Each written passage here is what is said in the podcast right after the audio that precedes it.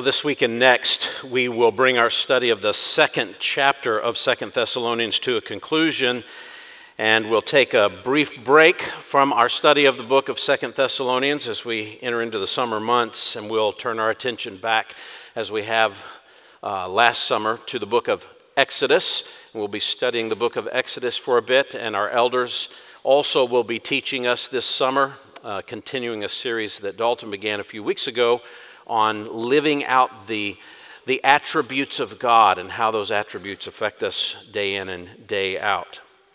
This second chapter of Second Thessalonians is intended to settle down shaken hearts, hearts that have been agitated by a wrong understanding of current events and how they relate to the coming of the Lord Jesus Christ in judgment.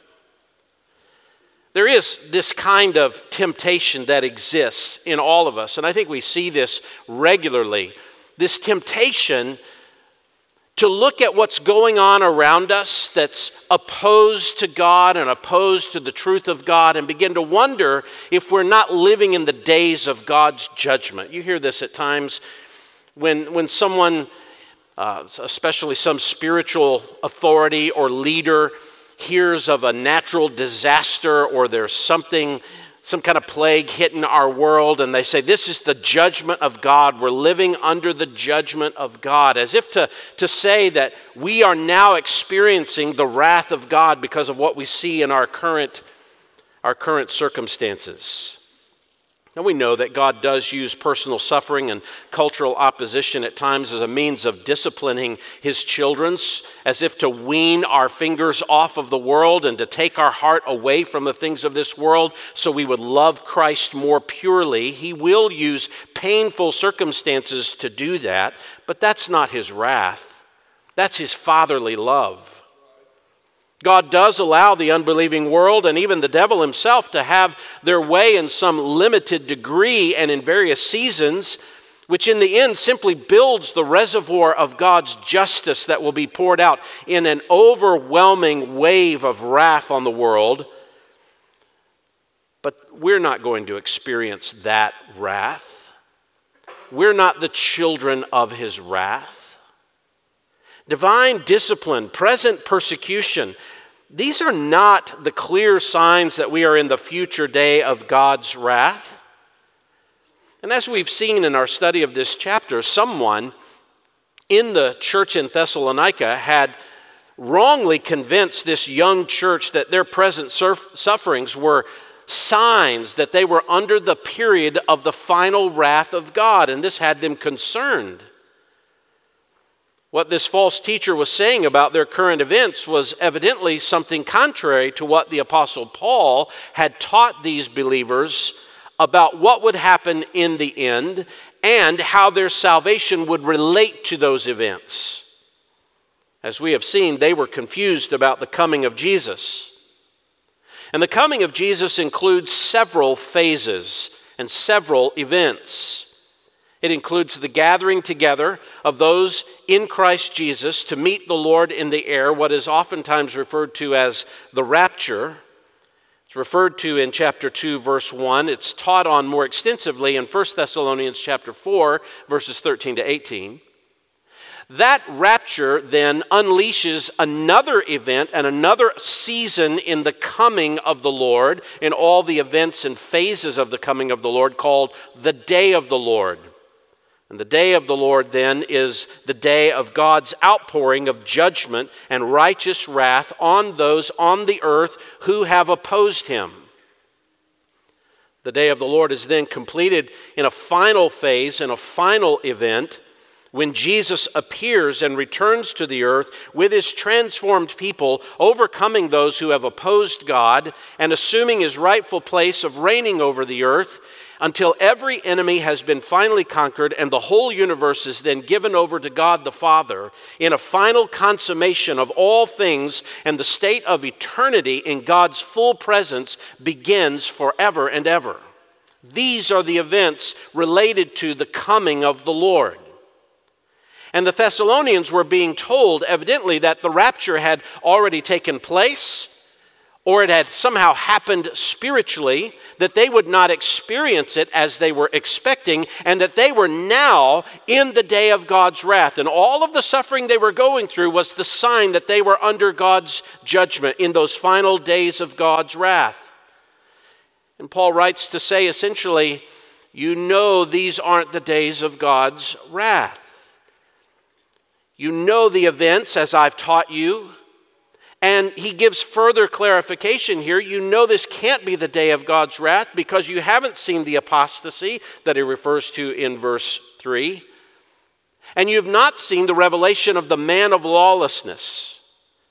That has not happened yet. But there's another reason why they should not think that their present circumstances was the future wrath of God. And it has to do with the safety of their salvation. It's found in verses 13 to 15. What we need to do is clarify how our salvation relates to the coming wrath of God. What Paul teaches us here is that our salvation actually will preclude God's people this side of the day of the Lord. It will preclude his people from actually entering into the day of the Lord. And that has a number of effects on us. That's what we've begun to look at. What is the effect that our salvation's safety has on us as it keeps us from entering into the day of the Lord? We began looking at this last week. Verses 13 to 15 indicate that there are six effects of salvation's safety from God's wrath. And the fact is that these truths, these effects of the safety of our salvation, should actually settle us down. It should settle our hearts, keep us from being agitated, so that when we read of what's going on in our world, we're not upset by these things. We, we trust that God is still in control and He's moving all things towards their intended conclusion, and we are actually safe from the wrath of God. What are these six effects of salvation safety from the wrath of God that settle our heart? We began last week looking at the first one in verse 13. Salvation safety produces gratitude to God. Produces gratitude to God. That's how Paul begins verse 13. We should always give thanks to God for you, brethren, beloved by the Lord. It is a gratitude that is necessary, consistent, God centered, personal, Christ centered, and you will have that kind of gratitude when you fully comprehend the kind of safety that you have from the day of the Lord and from God's wrath. You will be grateful. The second effect of salvation safety from God's wrath is that salvation's safety is determined by God. This should settle our hearts. We're giving thanks. Why? Notice verse 13 again because God has chosen you for salvation. That is profound. He has not chosen you for wrath. He has personally, specifically chosen you for salvation. You're not going through his wrath. He has personally chosen you. That's incredible safety. As Paul would say in Romans 8 if God is for us, who could be against us? He has chosen you. The third effect of salvation's safety from God's wrath that should settle our hearts is that salvation's safety anticipates the abundance of God. It anticipates the abundance of God. It's found in the phrase, God has chosen you as first fruits for salvation. Some of you in your versions it reads from the beginning, but the better reading is first fruits for salvation.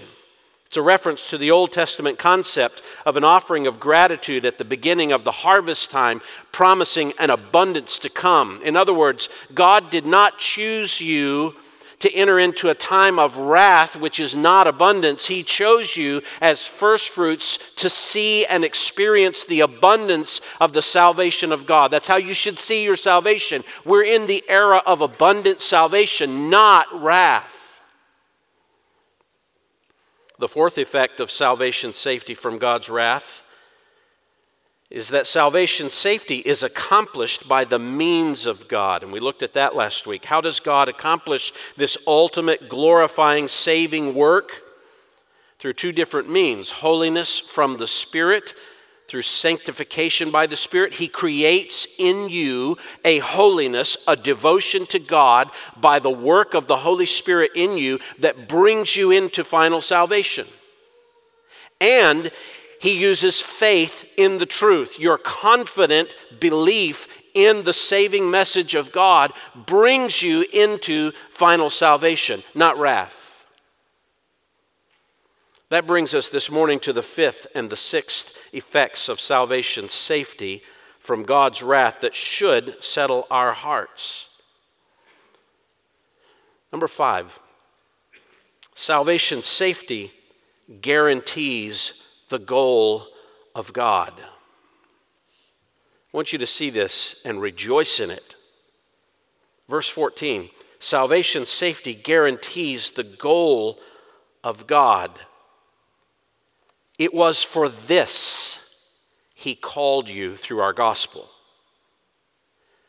that you may gain the glory of our Lord Jesus Christ.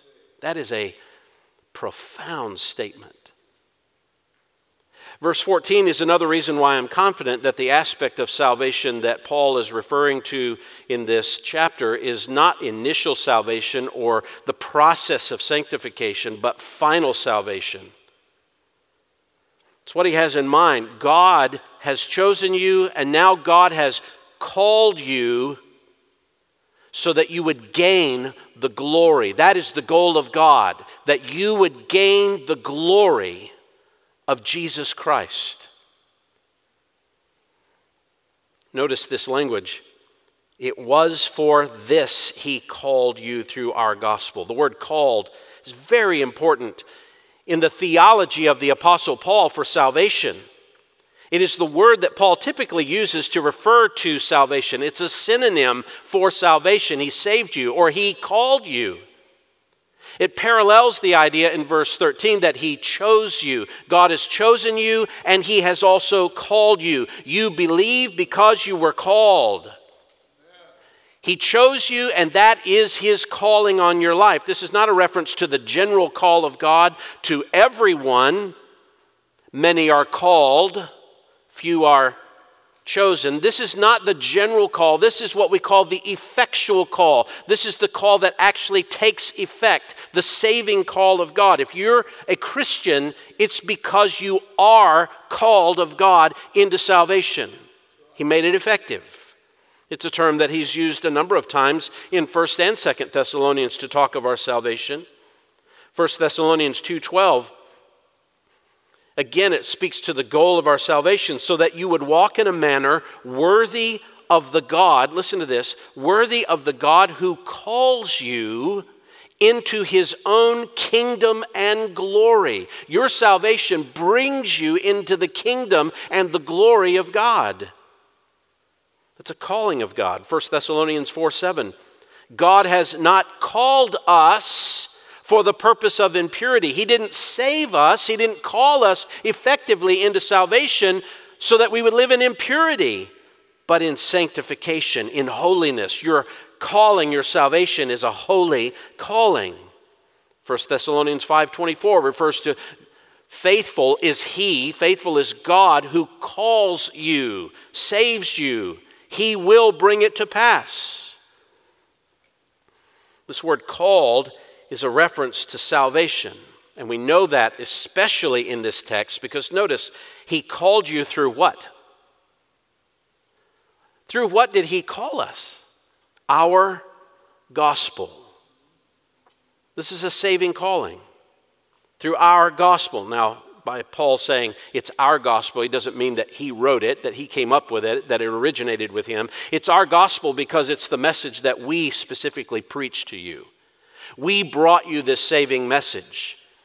In distinction from the message that other teachers are bringing you, this gospel message actually is the calling of God on your life.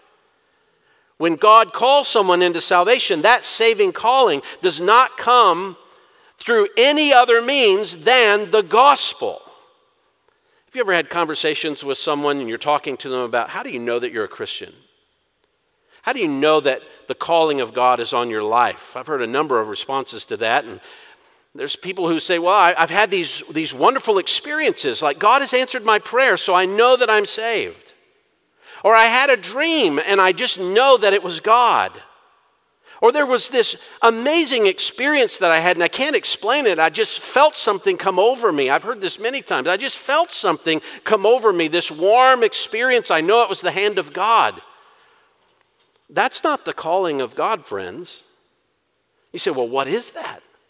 I have no idea. I'm not going to call it into question. I'm not going to say that it didn't happen. But it's not the gospel.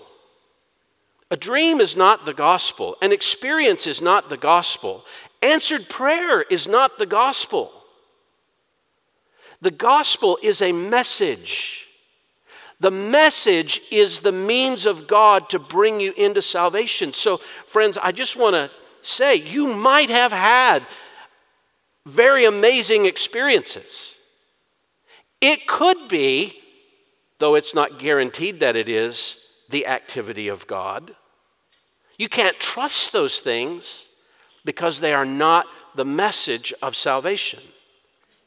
The gospel, that is, how the God who made heaven and earth, including all humanity, to bear his image, is offended by humanity's rebellion. Yet God, in His mercy, takes on human nature, satisfies His own righteousness in the person of Christ who obeys Him explicitly, and Christ then dies as a substitute and acceptable sacrifice to God for humanity's sin, and all who trust in that work alone and believe in it and turn from their sin have the hope of future salvation. That is the gospel. That is the sum total of where all of the Bible is going. And if you hear that message and believe it and are transformed by it, you are those whom God has called. But I want you to see what this ultimate aim of the saving call of God is. And I want us to meditate on that for just a bit. It was for this that He called you through our gospel. What did He call us to? What is the end goal of this saving call through the gospel? That you may gain the glory of our Lord Jesus Christ. The future goal to our initial salvation, when you enter into salvation, the future goal of that is to enter into glorification, final salvation, the glory of our Lord Jesus Christ. When you read about the glory of the Lord Jesus Christ, that is a reference to our future final glorification. It's the same idea that we find in Romans chapter 8, verse 30, when Paul rattles off this litany of theological, profound truth that we hang on to. Those whom he predestined, he also called. Who's the called? The predestined. Are all of the called predestined? According to this verse, they are. Those whom he predestined, he called. And those whom he called, he justified. And those whom he justified, he also, what's the end? Glorified. Everyone predestined, is to be glorified. Everyone called will be glorified. Everyone justified is called, will be glorified. They've been predestined. It all works together. What is it that we've fallen short of that our sin points to? All have sinned and fall short of what? The very thing that God destines you to achieve in salvation, the glory of God. You're absent of the glory of God Salvation guarantees that you will gain the glory of our Lord Jesus Christ. Now, I want to ask and answer some questions here about this so that we make sure that we have our mind wrapped around it well. What is it that the gospel of God calls us to that we have fallen short of? The glory of Christ. Now, in this context, in this chapter, What is the glory of Christ contrasted to? The day of the Lord. Do you see that? The day of the Lord is not the day of God's glory, it is the day of his wrath.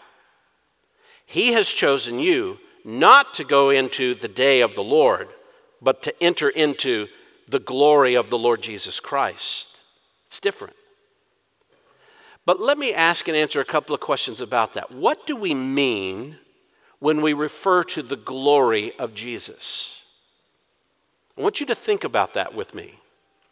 What is the glory of our Lord Jesus Christ referring to?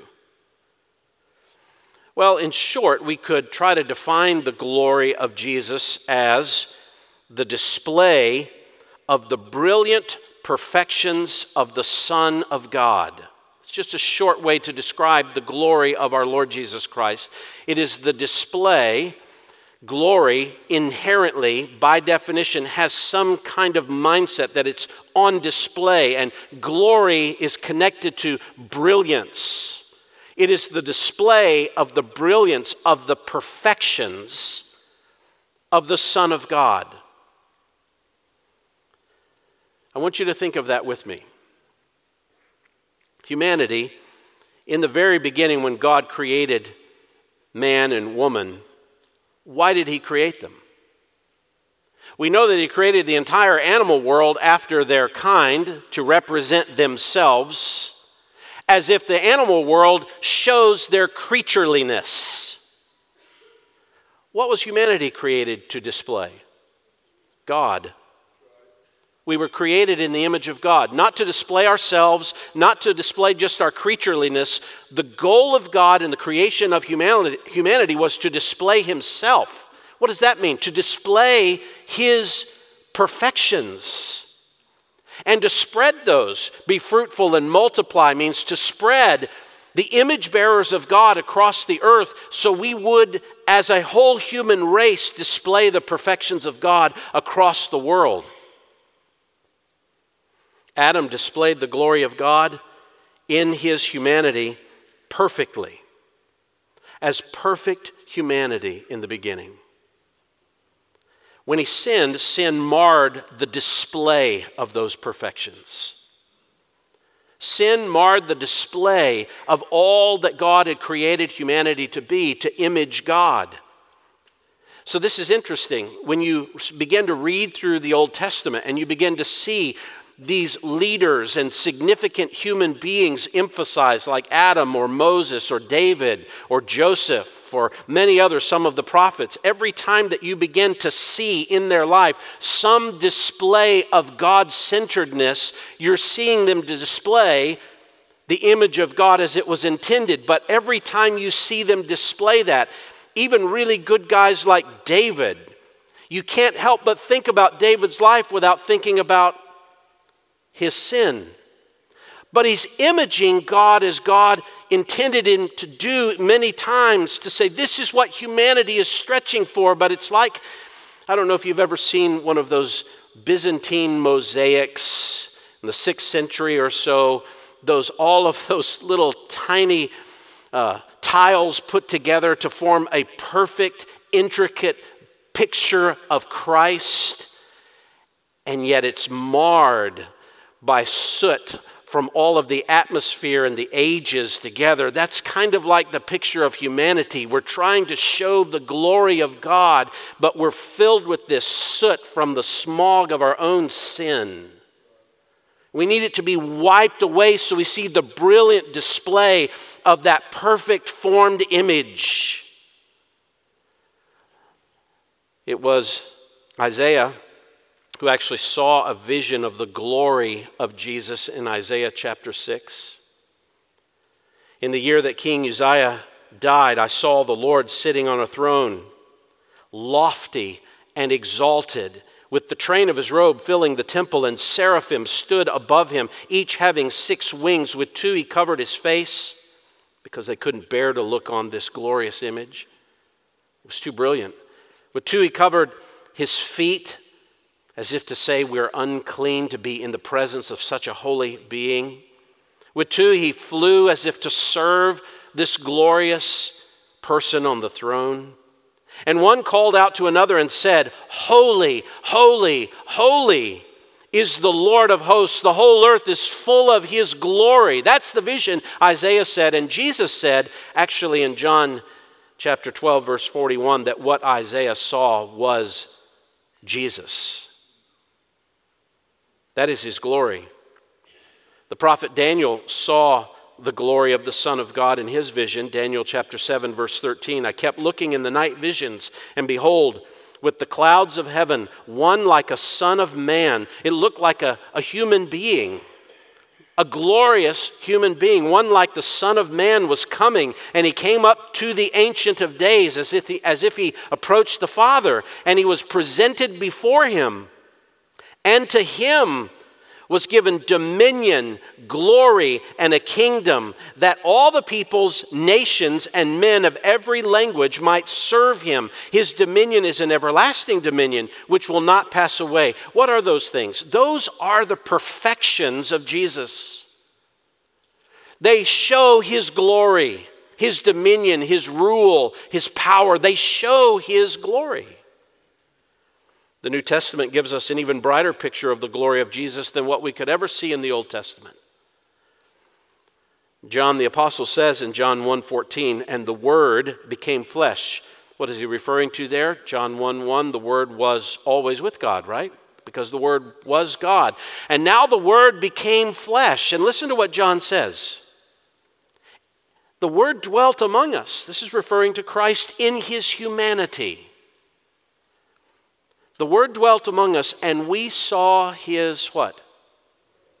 We saw His glory. How did they see His glory? The way He lived on the earth, displaying perfect humanity as the perfect bearing of the image of God, exactly what God intended humanity to be from day one. He showed through all his perfections glory. That's what John is referring to. We saw that glory those perfections in him. And how did we see them? Well, you saw the perfections of Christ in his authority, his authority over the earth. He could, with a word, calm raging storms. He could command the earth and it actually obeyed him. He had authority over the demonic world to simply, with a word, cast a demon or multitudes of demons out of a person and assign them into eternal chains. That's incredible authority. That's the authority, the perfections of the Son of Man.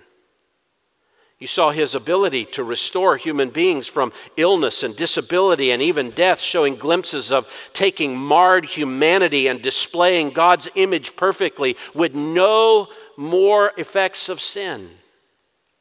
He had that ability. We saw his glory. You also saw it in his character. Are you not mesmerized by the character of Jesus? What would drive us crazy, he just calmly responds to. What would bring out anger and rage in us, he shows compassion and kindness. He's perfect in his devotion to the Father, in his care for people, his patience, his rebukes for sin his encouragement, and on and on you could go about the character of the Lord Jesus Christ. You keep looking at him and you see that. And John says, These, these things that we saw, that was his glory in his incarnation as he displayed the image of God that we're intended to show. Three of his disciples got to see the splendor and the brilliance of Jesus' glory, didn't they? In Matthew chapter 17, verse 1, when they saw him transfigured, when Jesus led them up on a high mountain, Matthew 17, he was transfigured before them, and his face shone like the sun, and his garments became as white as light.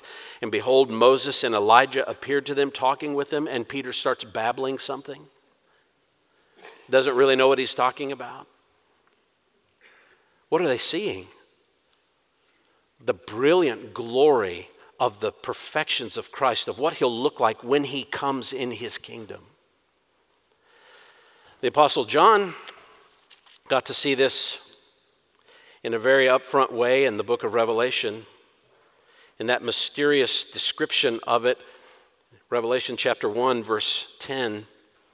I was in the Spirit on the Lord's day, and I heard behind me a loud voice like the sound of a trumpet. Don't you long for that day when your voice sounds like that? Your children would obey if you had that. And that voice said, Write in a book what you see and send it to the seven churches to Ephesus and to Smyrna and to Pergamum and to Thyatira and to Sardis and to Philadelphia and to Laodicea. Then I turned to see the voice that was speaking with me. And having turned, I saw seven golden lampstands. And in the middle of the lampstands, which we know are references because the book tells us they're references to the churches, I saw one like a son of man. That's a reference to Daniel chapter 7, by the way. It's the Son of Man, a human being, the ultimate expression of humanity. Clothed in a robe reaching to the feet and girded across his chest with a golden sash and his head and his hair were white like white wool, like snow, and his eyes were like a flame of fire, and his feet were like burnished bronze when it has been made to glow in a furnace, and his voice was like the sound of many waters. And in his right hand he held seven stars, and out of his mouth came a sharp two edged sword, and his face was like the sun shining in its strength.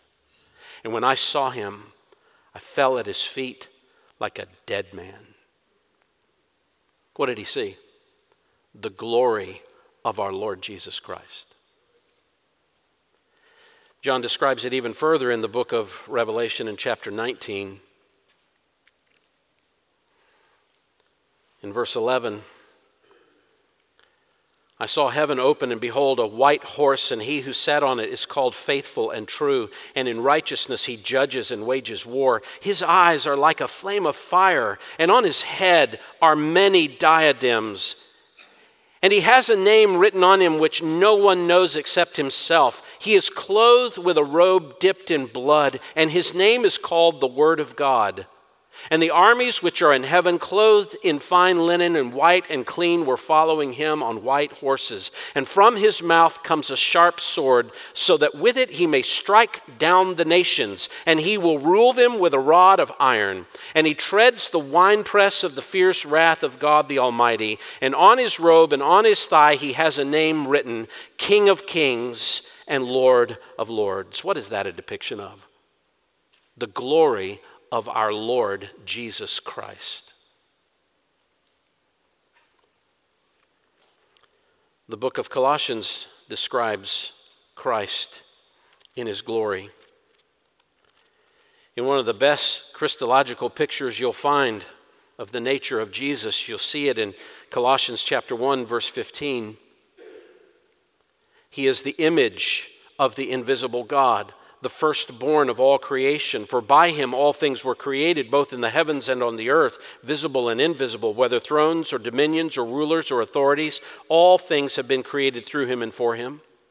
He is before all things, and in him all things hold together. He is also head of the body, the church. He is the beginning, the firstborn from the dead, so that he himself will come to have first place in everything. What is that describing? The perfections of Jesus.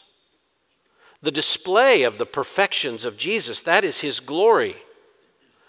Or as Hebrews 1 3 says, he is the radiance of the Father's glory and the exact representation of his nature, and he upholds all things by the word of his power.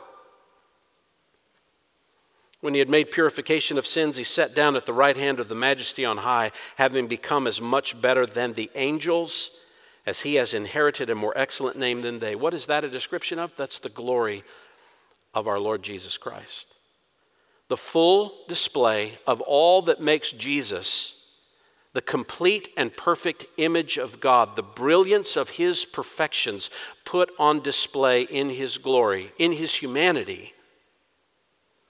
That full display of Jesus' glory is going to be expressed fully and appreciated and completely enjoyed when he comes and we are with him.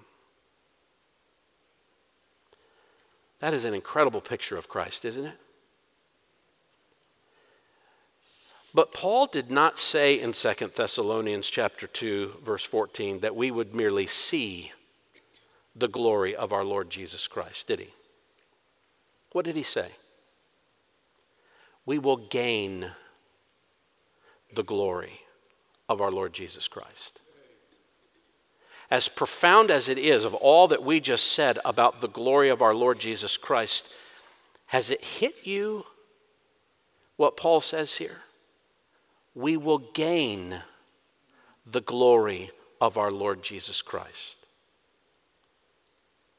That brings me to a question to ask here, a second question. Not just what is the glory of our Lord Jesus Christ referring to, I think that's fairly easy for us to see, but what does it mean to gain the glory of our Lord Jesus Christ?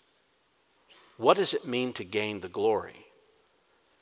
Well, the word gain is used five times in the New Testament.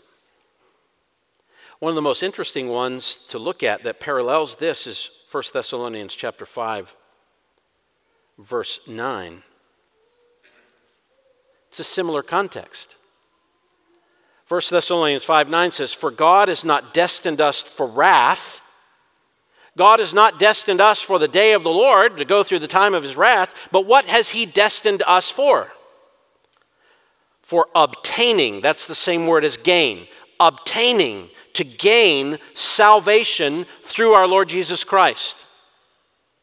What does salvation bring us? It brings us the gaining of the glory of our Lord Jesus Christ. He has destined us to obtain it, to possess it, to have it as if it were our own.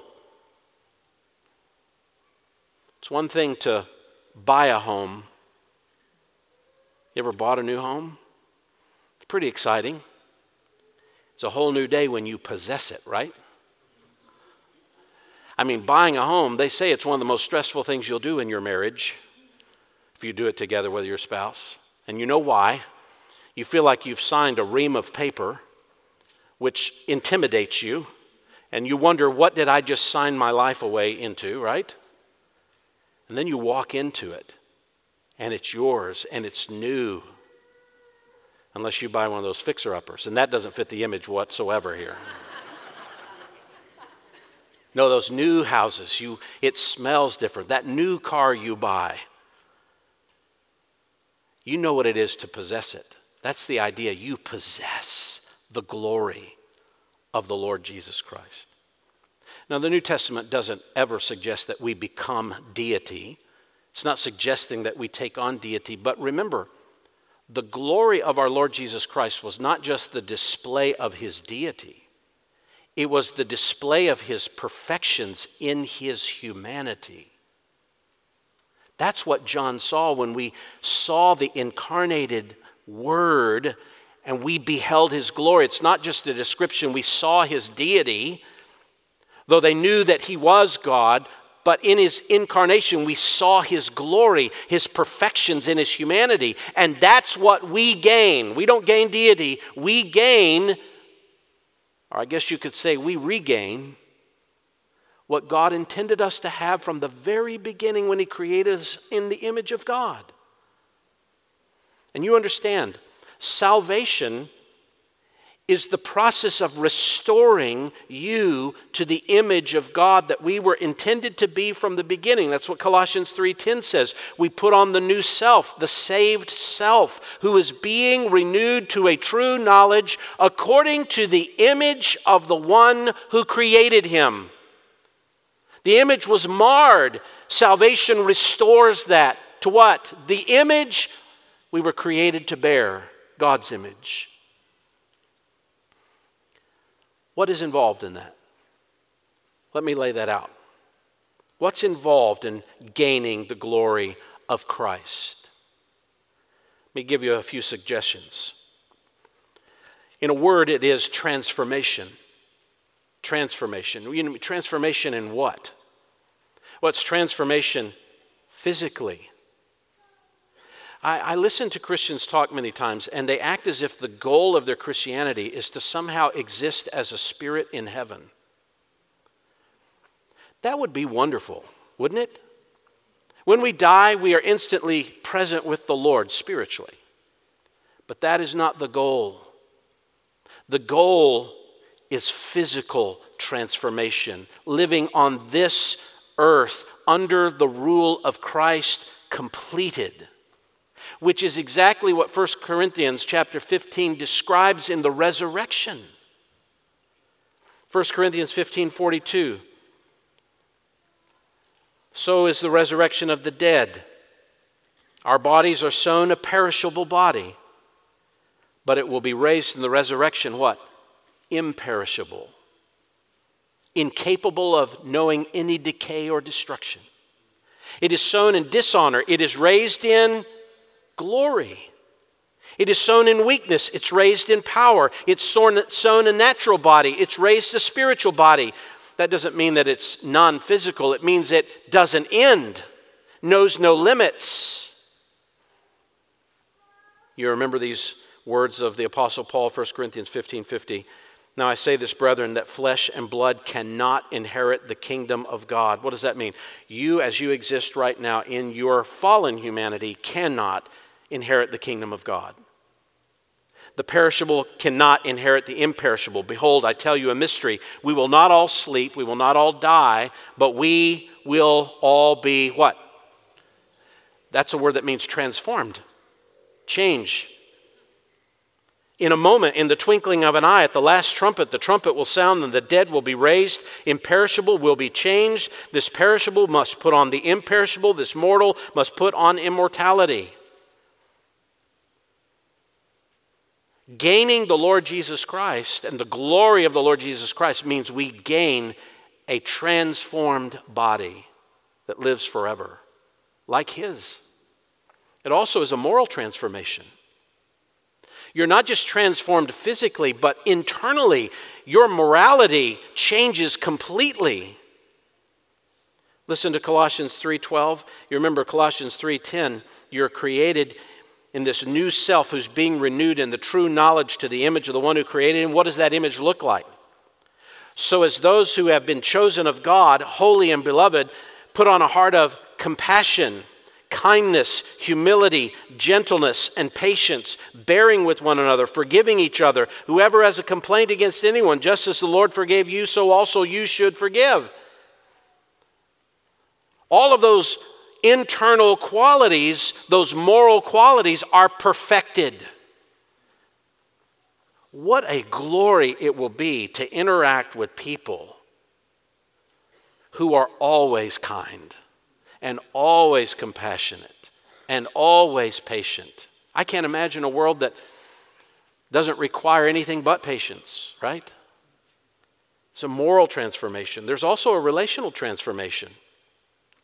You remember the discussion that Jesus got into with the Sadducees when they questioned the resurrection, the future resurrection? And they give him this scenario of a woman who had been married to seven husbands. In the resurrection, whose husband will she be? And, and he says, You just don't understand anything about eternity. And he made this curious statement, Matthew 22 29. You're mistaken, not understanding the scriptures or the power of God. In the resurrection, they neither marry nor are given in marriage, but are like the angels in heaven. And I know some people are like, bummer. No marriage? What does that mean? Well, there'll still be order and responsibilities in the resurrection because the angels have order and responsibilities and they serve the Lord.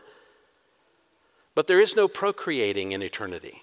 There's no need to spread the image of God because the image of God is complete and it's perfect. So every relationship that you have is better than the most intimate relationship you ever had on earth. It's complete relational transformation. It's transformation. It's also restoration. That's what we mean by gaining the glory of our Lord Jesus Christ. It's restoration where the curse of sin is removed from the earth and our humanity, and the entire world functions as a complete, redeemed, God centered, Christ exalting people. Revelation 22, verse 1, talking about the eternal state, the time when, the, when heaven and earth are joined as one. Says he showed me a river of the water of life clear as crystal coming from the throne of god and of the lamb. And in the middle of its street on either side of the river was the tree of life bearing 12 kinds of fruit yielding its fruit every month. And the leaves of the tree were for the healing of the nations. What does that refer to it, it, takes you all the way back to Genesis chapter 10 and 11, where the nations were actually opposed to God, and God ripped them apart and spread them across the earth. In the eternal state, there will be nations that spread across the earth, and they will all live in complete harmony and unity with each other under the fear of God. The nations will be healed. And it says, there will no longer be any curse and the throne of God and of the Lamb will be in it, not apart from us, but with us. His bondservants will serve him, and they will see his face, and his name will be on their foreheads. And there's no longer any night. No will not have need of the light of the lamp nor the light of the sun, because the Lord God will illumine them. That is complete restoration, isn't it? That's what it means to gain the glory of our Lord Jesus Christ, living in a world of complete restoration. It also means authority. It's what gaining the glory of the Lord Jesus Christ means. It means authority. You say, what do you mean by authority?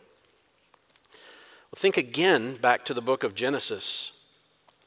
When God created humanity and he said, "Let us make man," Genesis 1:26.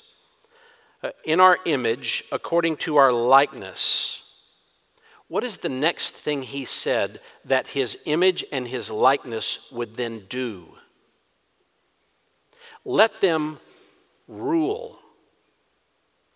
Let them rule over the fish of the sea and the birds of the sky and the cattle and over the earth and over every creeping thing that creeps on the earth. And God created man in his own image.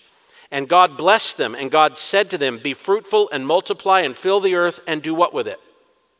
Subdue it. In the beginning, bearing the image of God and the likeness of God, having the glory of God as yours, meant that humanity would govern and rule the earth. When we gain the glory of our Lord Jesus Christ, we rule over the earth with him. Revelation 2:26 He who overcomes and he who keeps my deeds until the end to him I will give authority over the nations and he shall rule them with a rod of iron as the vessels of the potter are broken to pieces as I also have received authority from my father. What are we going to do? We're going to rule with Christ when he comes. Revelation 3:21 He who overcomes I will grant to him to sit down with me on my throne. Why? This is what God created humanity to do in the beginning, to rule. When those who had died through the tribulation are raised from the dead, Revelation 20 verse 4 this says they come to life and they reign with Christ for a thousand years. Revelation 22, verse 5 the saints will reign forever and ever. That is what it means to gain the glory of our Lord Jesus Christ. Humanity takes up its rightful place to rule over the earth again. Another thing it means is eternality. This is what it means to gain the glory of Jesus. Eternality. What does that mean? We never die. Revelation 2 7, he who has an ear, let him hear what the Spirit says to the churches. To him who overcomes, I will grant to eat of the tree of life. What does that mean? What was Adam and Eve barred from once they had sinned? From taking of the fruit of the tree of life. What entered in when sin entered in? Death. When we go into eternity, we'll eat from the tree of life forever. There'll be no, no end. It's an eternal life. Revelation 2:11 He who has an ear let him hear what the Spirit says to the churches. He who overcomes will not be hurt by the second death meaning there is no death to fear. It's removed. We live forever. It's completion restoration. Whatever it means to reflect the character of Jesus in his perfect and glorified humanity is what we will do.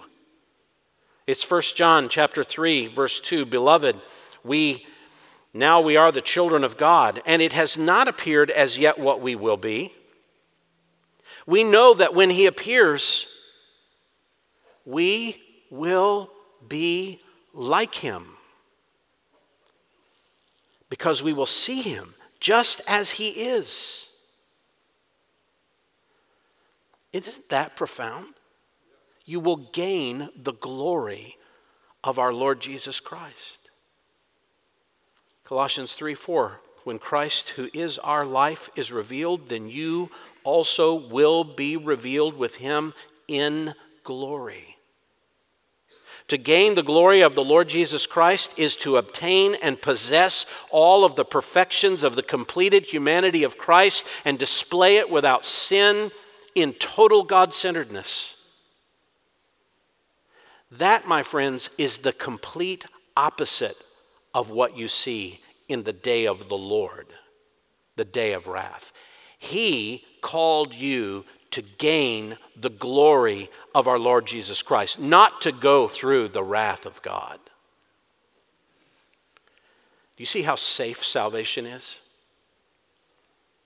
That is your eternal destiny if you're in Christ. If you're not in Christ, the day of the Lord is yours.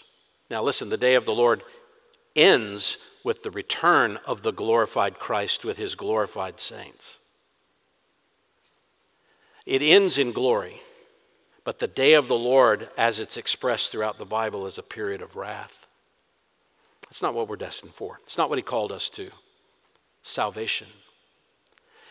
If you're in Christ, that's guaranteed. Salvation guarantees God's goal. Let's finish this morning with one final effect of salvation safety from God's wrath. Last, number six, salvation safety motivates adherence to God's word. What do you do if you know all of this to be true? You know how the events of the end are going to work out? You know the signs that show when the day of the Lord is here, so you're not misinterpreting your current circumstances. You know the safety of your salvation. What does that cause you to do now? Adhere to God's word. Adhere to God's word. Do you see that? Look at verse 15. So then, brethren, this is like summing up everything in the chapter in light of everything that I've been saying from the beginning of the chapter, how the gathering relates to the day of the Lord, how the day of the Lord ends in the coming of the Lord Jesus Christ and the appearing of Christ, in light of all the evidence that you're not in the day of the Lord, in light of the reality of the safety of your salvation, what should you do? Real simple stand firm and hold to. Those two phrases go together. In fact, they can't, they can't be separated. They go together grammatically, they're connected to one another. You stand firm by holding on to. You hold on to, and it causes you to stand firm. The way you gain clarity about all the current events in light of the future is by standing firm and holding on to something. And what is that? He says, hold on to the traditions which you were taught. Now, before we get into what he means by that, look at that word hold on. It's a very strong word, it's almost a violent word. When you say violent, yes, other times, especially in the Gospels, it's translated as seize or arrest. It has some strong force behind it seize and grab hold of this. If your child fell off a cliff and you grabbed their arm and you knew the only thing saving them from being dashed to pieces at the bottom of the cliff was your grip, would you hold on? What would that feel like? That's the hold on he's referring to. You hold on like it's everything in your body is saying, you cannot let go of this. You seize it and you don't let go of it. To what? The traditions that you were taught. Now, don't think of traditions in the common American way we often talk about traditions. You have traditions at Christmas, and I know those are almost scripture like for some of you. But they're not. They shouldn't be. You're not violating anything in, in righteousness by just, you know, your, your particular calendar you liked at the 12 days or whatever it is. You have, you have your traditions. You have certain meals. You have, that is not what he's referring to here. That, this word has far more weight than just something that you have done over and over. What does Paul have in mind when he mentions traditions? Well, the word is used a number of times in the gospel accounts to refer to the traditions of men or the traditions of the elders of the Jews. And you know what he's referring to there. The traditions of the Jews, Jewish rabbis had written commentaries on all of the Old Testament law, and many of those commentaries, under the names of those rabbis, had become the traditions. For example, it became the tradition of the elders that how would you apply the rule of the Sabbath day to not break the Sabbath day? Well, the rabbis would say, well, that means that you can't walk any further than about 2,000 cubits, which is a half mile or so, maybe a little more than a half mile, on the Sabbath day. And if you, you go any further than about a half mile, you've broken the Sabbath. And that tradition was elevated to the same authority as the Sabbath rule that's found in the Ten Commandments.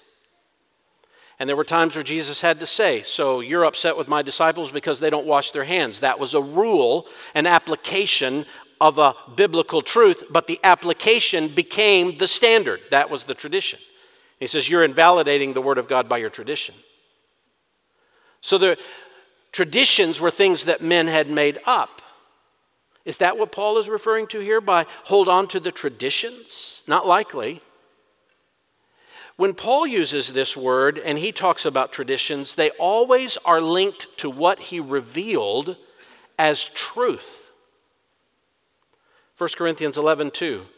Now I praise you because you remember me in everything and you hold firmly to the traditions just as I delivered them to you. 2 Thessalonians 3 6, we command you, brethren, in, in the name of our Lord Jesus Christ, that you keep away from every brother who leads an unruly life and not according to the tradition which you received from us. The tradition he's talking about is not the commentary of pastors and theologians. It's not even like in Roman Catholicism, they've actually taken, they develop a whole series of law called canon law, and they raise their traditions. Whatever the Pope speaks or the bishops collectively speak together, the Pope speaks ex cathedra from the chair authoritatively, becomes equal to and binding, just as binding as Scripture. It's not the idea here.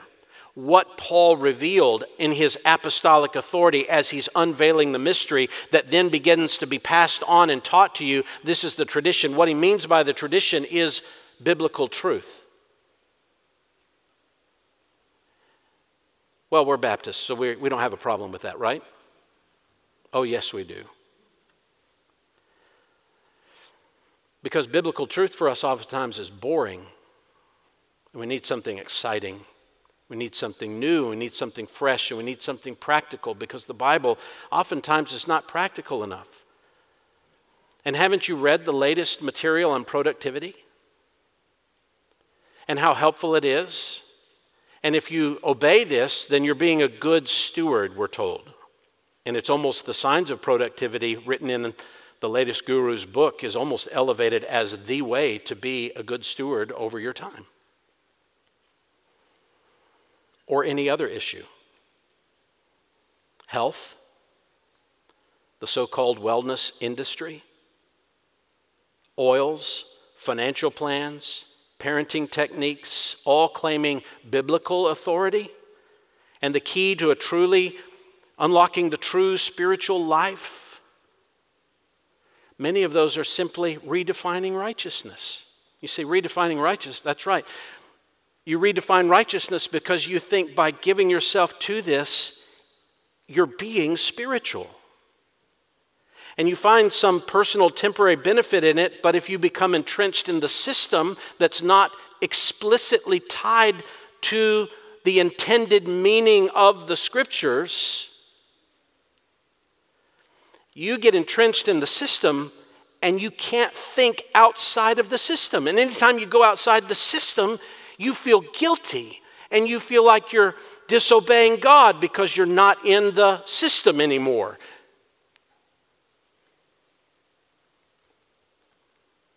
You know what that leads to? It's, it's nothing different than the Thessalonians. Some authority is saying, go this way, and you say, oh, I better go that way. Some authority who writes a book says, This studies show, and you say, oh, This has to be how to, how to be a good steward, so I go that way, and I can't live outside of this. Something other than the Word of God has become an authority to you, and you have elevated something to a standard equal to God's Word. You know what that creates? A shaken life.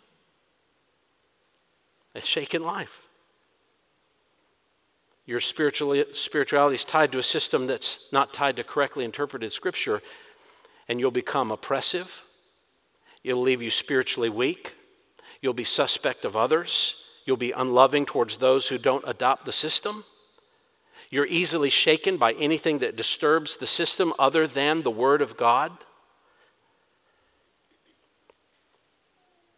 The Bible, correctly understood by its own intention, is what we're to cling to with all our might. And it is right to be discerning and evaluate what we're saying we live by. Listen, the Bible is written so that we're sure footed. Have you ever noticed how many times the Bible talks about your feet being firmly planted? Well, what plants the feet firmly? No other source other than the God breathed revelation of Scripture does that. Psalm 119, 105, your word is a lamp to my. Why does he say that? So you can be sure footed, stable, stand firm. You remember the Apostle Paul said, there's, there's terrible times that are coming. Men will be lovers of self, money, boastful, arrogant, revilers, disobedient to parents, ungrateful, unholy, unloving, irre- irreconcilable, malicious gossips, without self control, brutal, haters of good, treacherous, reckless, conceited, lovers of pleasure rather than lovers of God. Those days are coming. How do you overcome that? That's 2 Timothy 3.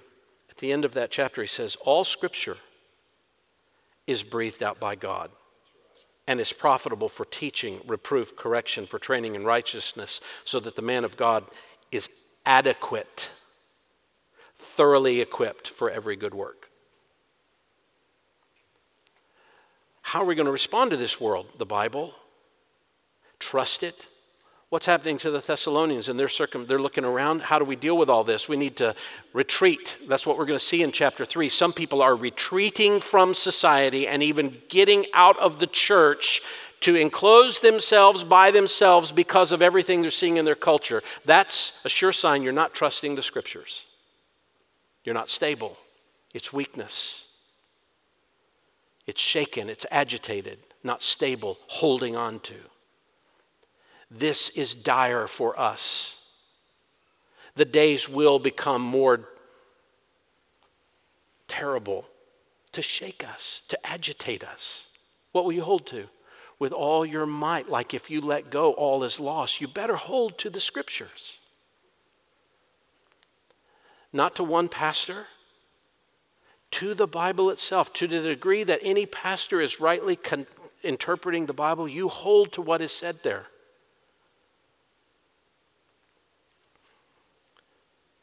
This is the safety of our salvation, too. What keeps you safe? God's Word does. There isn't another source, there isn't another method, there isn't another means. It is the truth that keeps you safe. And if you're safe, you should be encouraged. And we'll look at that when we return to it next week for the final response to this chapter. Let's close with a word of prayer. And just bow for a moment of silence before the Lord and think about how your own heart should respond to God's word.